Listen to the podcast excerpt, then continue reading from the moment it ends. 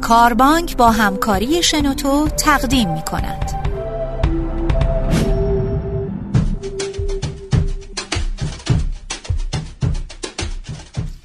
وقت به خیر. خوشحالم که با پادکست دیگه از مجموعه پادکست های صدای کاربانک در خدمت شما هستم. این روزا استخدام یه فرد مناسب برای واحد فروش یکی از تقاضای متداول شرکت ها تو فرایند همکاریابیشونه. از این رو و با توجه به درخواست بعضی از مخاطبین این برنامه تصمیم گرفتیم این بار که در خدمت دکتر فرشاد نادری عزیز هستیم در این باره صحبت کنیم که یک فروشنده خوب رو چگونه باید شناسایی و استخدام کنیم. جناب دکتر نادری مدیرعامل گروه مشاور رادمان هستند و همچنین مشاور و مدرس در حوزه مدیریت منابع انسانی که باعث افتخار امروز دوباره در خدمتشون باشیم. مرسی آقای صابری عزیز. منم خوشحالم که با این با هم داریم این برنامه رو اجرا می‌کنیم و افتخاری است. امیدوارم شنوندگان عزیز این برنامه هم بتونن مزایای پیدا کردن فروشنده جدید و بعد از این برنامه بهش خوب برسن به امید خدا. فرشاد جان سوالمو با این می‌خوام شروع کنم که به نظر شما استخدام فروشنده چرا الان واسه خیلی از شرکت ها مهم شده؟ شاید بتونم اینجوری جواب بدم. کی تو شرکت پول در میاره؟ کی درآمد می‌سازه؟ فروشنده ها؟ بله.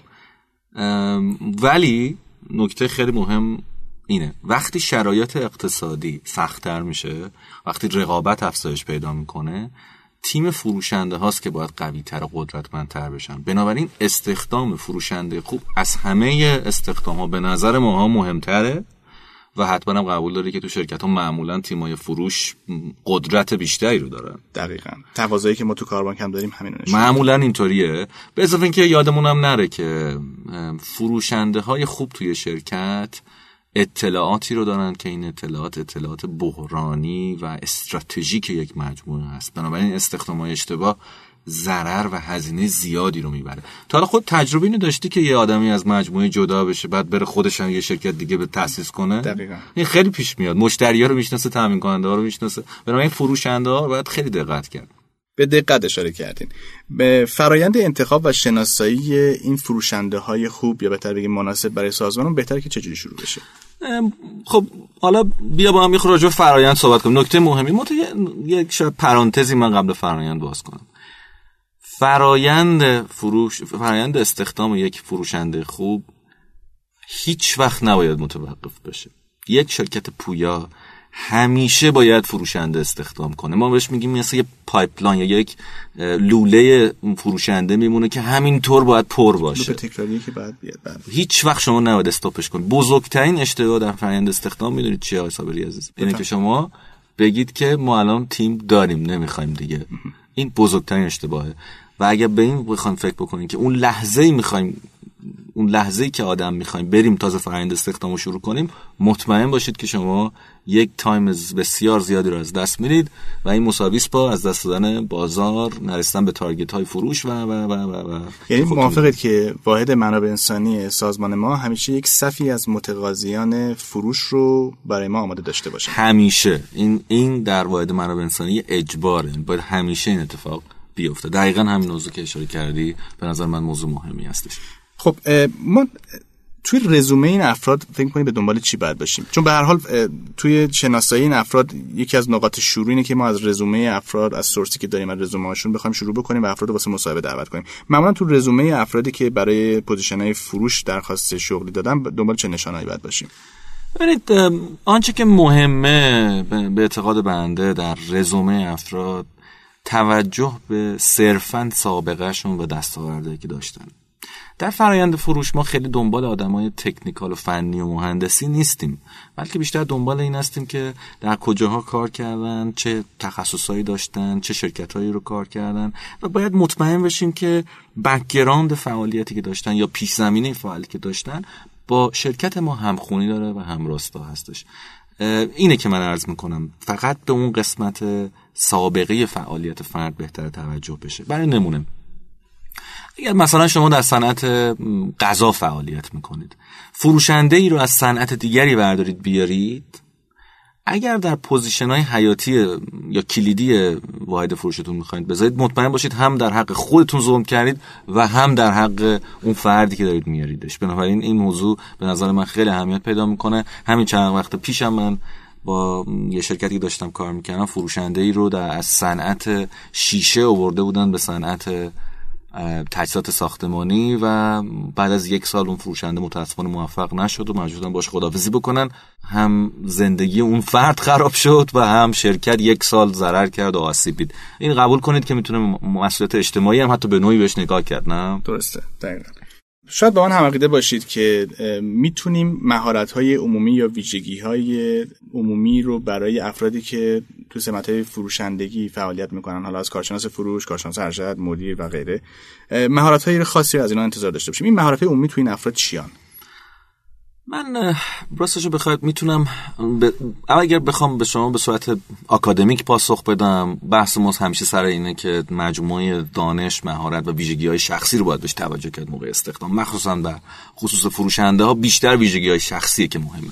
اما اگه موافق باشید به که رده های رو تغییر بدیم و اونها رو از هم تفکیک کنیم بیاین راجع به دو بخش فروش صحبت بکنیم. در دنیا مرسومه. ما یه بی تو بی داریم و یه بی تو سی یعنی کسایی که به شرکت ها میفروشن و کسایی که به اشخاص میفروشن.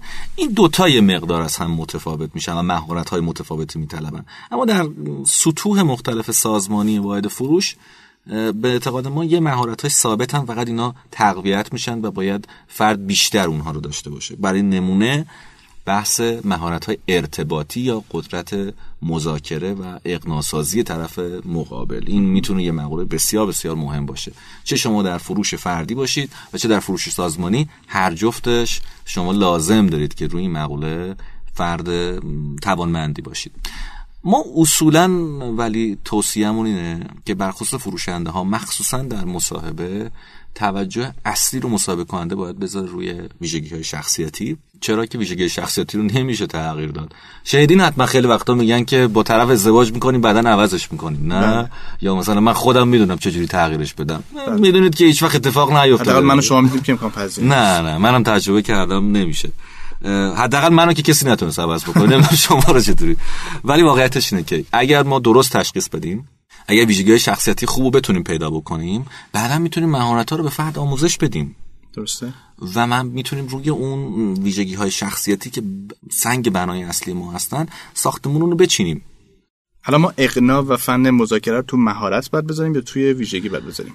ببینید چون به نظر میسه بخشش هم اقتصادی. بله بخشش اقتصادی. معمولا اینا در بخش درست ترشه که ما در ویژگی شخصیتی قرار بدیم. بعضی هم در مقوله مهارت میبیننش. اما این ویژگی شخصیتی که من دارم عرض می‌کنم فقط به خود نوع رفتارم بر نمیگرده ها. اصلا تایپ شخصیتیش. مثلا آدم درونگرایی یا برونگرایی.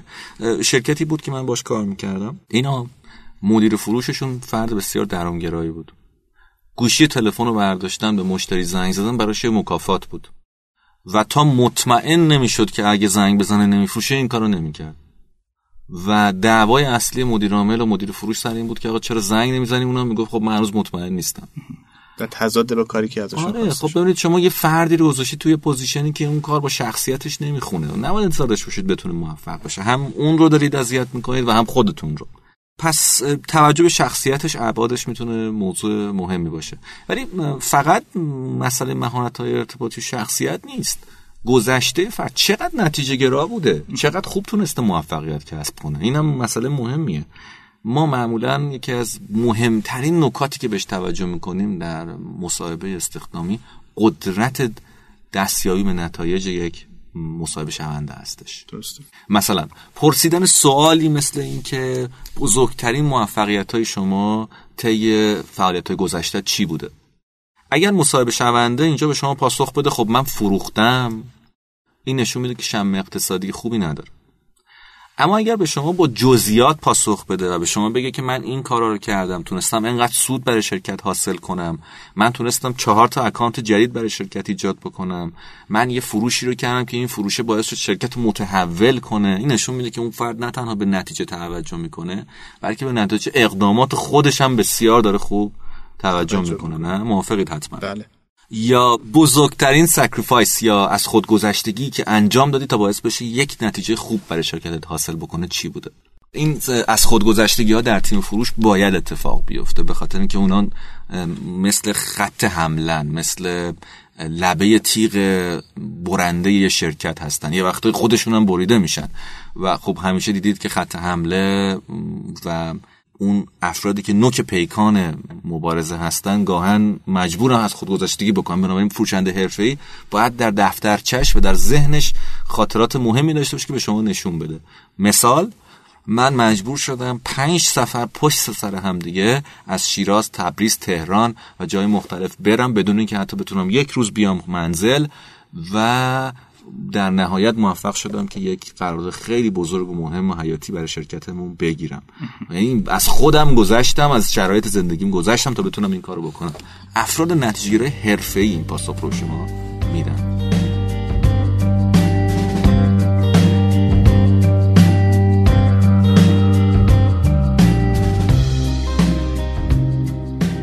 اگه بخوام یه جنبندی از صحبتی که تا اینجا داشتیم با هم دیگه بکنم روی مهارت های عمومی این افراد بحث قدرت اقنا کردن بود بحث مذاکره بود بحث هدفمند و نتیجه گرا بودن این اشخاص بود سخت کوشیشون رو من گرفتم برونگرا بودن.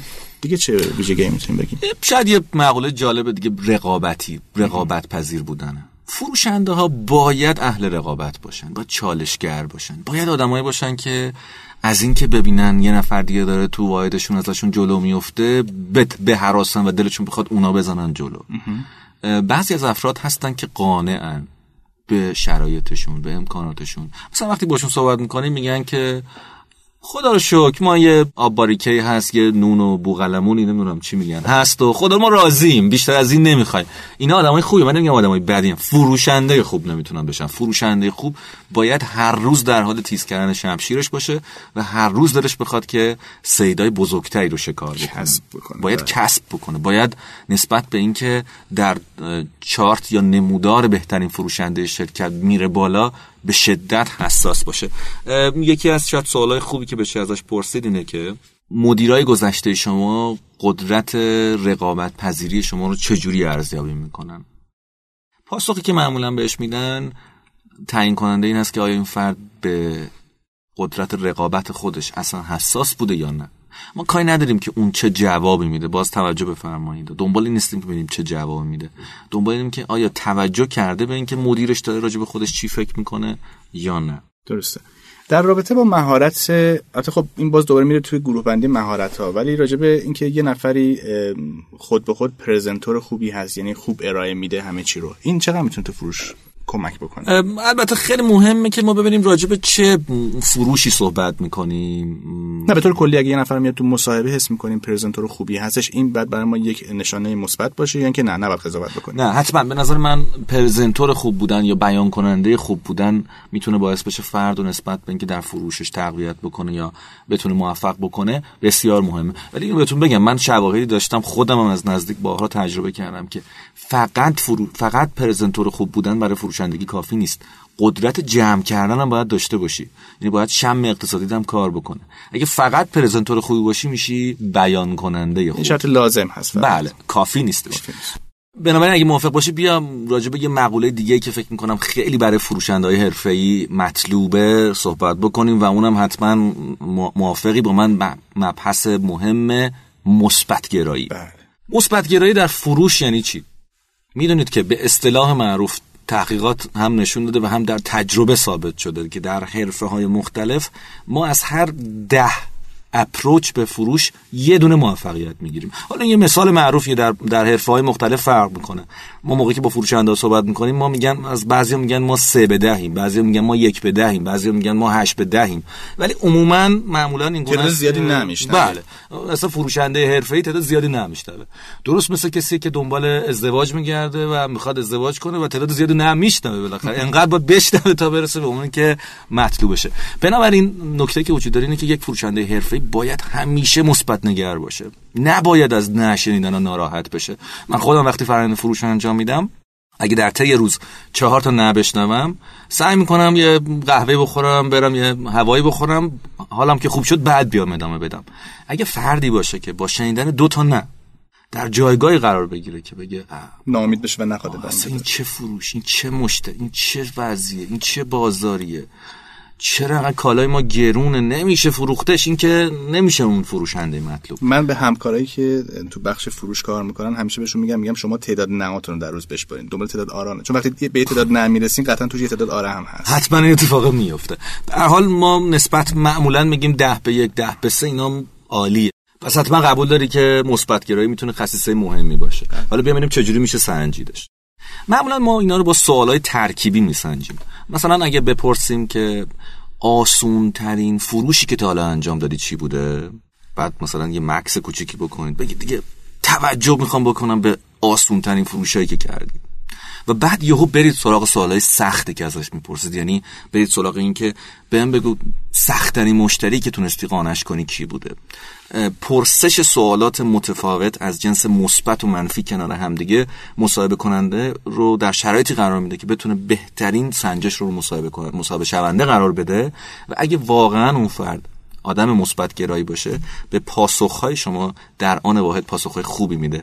چون در شرایطی که شما هم مثبت ازش می‌پرسید و هم منفی رو می‌پرسید نمی‌تونه اجازه بدید دیگه فکر کنه.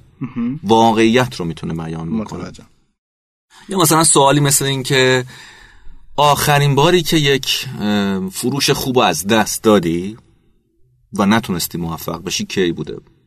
و از اون چه درسایی گرفتی؟ فرد مثبتگرا اینجا به شما پاسخهای این چینی میده که مثلا آخرین بار این بود این شد این اتفاق افتاد و درسی که ازش گرفتم اینه که باید همیشه به آینده فکر کرد باید سعی کرد مشکلات رو از بین برد. و نباید گذاشت که بدشانسی ها و اتفاقاتی که میفته ما رو دل سرد بکنه. یعنی درس حاصل از اون اتفاق اثر منفی تو ذهنش هنوز نداشته. نه دیگه بازم مثبت فکر می‌کنه. همینطوره. و اتفاقا درسی که گرفته خیلی برای ما مهمتره تا اینکه چی بوده که موفق نشده. اینم در نظر بگیر. ممکنه بعضیا به ما بگن که خب ما این سوالا بپرسیم بعد ممکنه بگی من هیچ وقت حالا لاست نداشتم.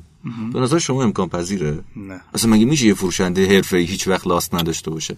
من به عنوان یه کسی که تو کار خودم کار فروش دارم هر هفته یه دور لاست دارم. شما حتما دارید. بله. به نظر من اصلا نمیشم چه اتفاقی رخ بده. کاملا. در رابطه با مسئله اقنا و مذاکره این دو تا خصوصیت که اول صحبتم بهش اشاره کردید راجع به اینها با چه سوالایی به نظرتون میشه سنجش رو انجام داد؟ ببینید من فکر می‌کنم اولا خب مثال های مرسومی هست مثل اینکه مثلا یه خودکاری رو به فرد میدن میگن اینو به من بفروش. و بعد می‌بینن که اون فرد تو همون لحظه چی کار می‌کنه نه؟ یا اینکه بهش یه مثالی رو میگن و میگن بلند شو پای تختین و من توضیح بده ببینم چطوری من راضی می‌کنی درسته. خب کسانی که مهارت های ذاتی دارن یا مهارتشون به هر ترتیب توسعه پیدا کرده در اون لحظه بدون هیچ شک و شبهه بلند میشن میرن پای تخته و شروع می‌کنن به شما توضیح دادن یا خودکار رو می‌گیرن و به شما میگن که من می‌خوام یه قرارداد خوبی با شما ببندم و لازم دارم که این جا رو امضا بکنید. و بعد شما میگید که خب من با چی امضا کنم؟ شما میگید که این خودکار ولی قیمتش از هزار تومن. و اگه امضا کنی سودش زیاد میشه. حالا نمی‌دونم شما من استخدام می‌کنی نه؟ مثلا جالب بودش. و یه سوالی می‌خواستم ازتون بپرسم. اونم این هستش که اساسا این رو باور ندارید شما. به نظر اینجوری می‌رسه که هر فروشنده خوبی باید بتونه هر چیزی رو بفروشه. چون تو مثال ابتدای صحبت هم گفتیم که از یه صنعت دیگه اگه یک فروشنده رو بریم توی صنعت دیگه الزاما کار درستی انجام ندادیم.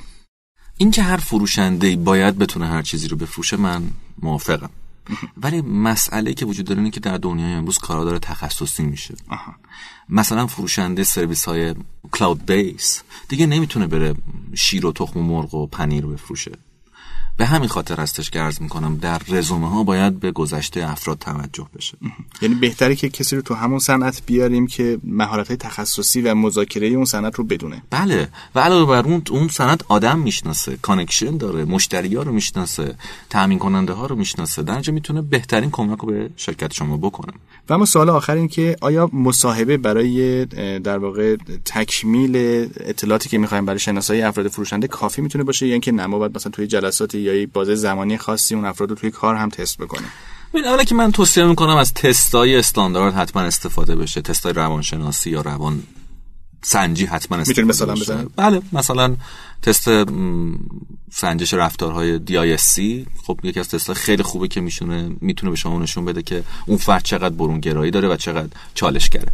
یا تستایی که به شما کمک می‌کنه تا شدت رقابت پذیری و همچنین ما اصطلاحی داریم میگیم مانی اورینتد بودن. یعنی اهل پول در آوردن بودن رو به شما نشون بده که در تستایی مثل هالند شما می‌تونید رو پیدا بکنید که نشون میده فرد چقدر نسبت به کسب درآمد علاقه منده آره خلاصه پول دوست داره یا نداره. چون می‌دونید که اکثر مشاغل فروش بر اساس کمیسیون تنظیم میشن. بله. و کسانی که کمیسیون دوست نداشته باشن همون پایری که می‌گیرن دیگه میگن بسته خدا رو شکر موقعی که می‌خوان راضیه. آره این به درد ما در فروش نمی‌خوره. تو مشاغل دیگه ممکنه خیلی هم بتونه موفق باشه. من اگه موافق باشی یه نکته دیگه هم می‌خوام در این خصوص توجه کنم همکاران و دوستان عزیزم. اونم اینه که 90 روز روز آزمایشی برای یک فروشنده است. سامسونگ موقعی وقتی می‌خواست حتی مهندسم بگیره اونا رو میفرستاد به یه جزیره ای مثل این فیلم ها و پول و همه چیز ازشون می‌گرفت بهشون یه دونه ماکروویو می‌داد می‌گفت اینو باید بفروشی یه هفته زندگی کنی. اگه فروختی بعد می‌تونی بیای تو سامسونگ استخدام شی. اگه نه که خب از بین میری. من فکر می‌کنم اون 90 روز می‌تونه خیلی 90 روز حیاتی باشه برای اینکه ما ببینیم واقعا فرد مناسب بازار ما هستش یا نه و بعد از اون لانچش بکنیم. حتی تجربه ثابت کرده که در زمان دوران آزمایشی واقعا سراغ اکانت های اساسی و مشتریان کلیدی هم نباید ببرینش. چون تعداد و تکسر در تعداد فروشنده ها و تغییراتش می‌تونه روی وجهه شرکت شما هم تاثیر بذاره. خب ما می‌خوایم یه نفر 90 روز استخدام کنیم. به هر حال تو اون 90 روز هزینه هایی می‌کنیم. از بحث آموزش هست بحث خود حقوق پرسنلش هستش. باید انتخاب درستری داشته باشیم. جوری که من از صحبت شما برداشت کردم چیزی که می‌تونه در تکمیل مصاحبه کمکمون بکنه این است که با توجه با استفاده از آزمون ها و تست هایی بتونیم این سنجش رو تکمیل کنیم. آیا چیز دیگه هم می‌تونه باشه؟ مثلا فرض کنید کارهای عملی توی حین فرآیند جذب استخدام. بله اونا هم هست. معروف به کانونای ارزیابی. میشه آزمایش ها یا آزمون طراحی کرد که ببینیم فرد چگونه رفتار می‌کنه برخورد می‌کنه. مثلا یکی از معروف ترین آزمون ها آزمون بحث گروهیه. یعنی ما 5 نفر 6 نفر رو میاریم و یه موضوعی رو بهشون میدیم و ازشون خواهش می‌کنیم شروع کنن بحث کردن راجع به این مسئله. یادمون نره. این کار باید توسط متخصص انجام دقیقا. بشه. چیزایی که تا الان صحبت کردیم و آدمای معمولی و مسابقه کننده معمولی هم می‌تونن انجام بدن. یعنی سه ماه آزمایشی یا نتیجه بله. بررسی نتیجه تست ها یا که حتی تست هم تخصصی باشه. چون تست ها اکثرش پاسخنامه های تحلیلی داره.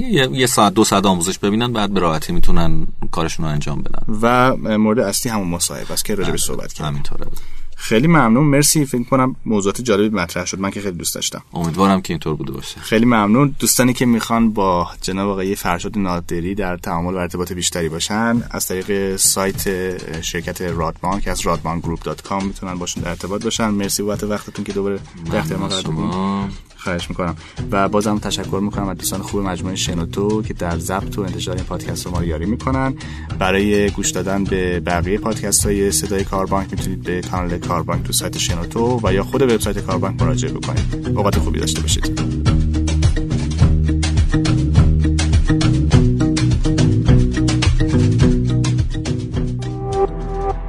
تولید در شنوتو.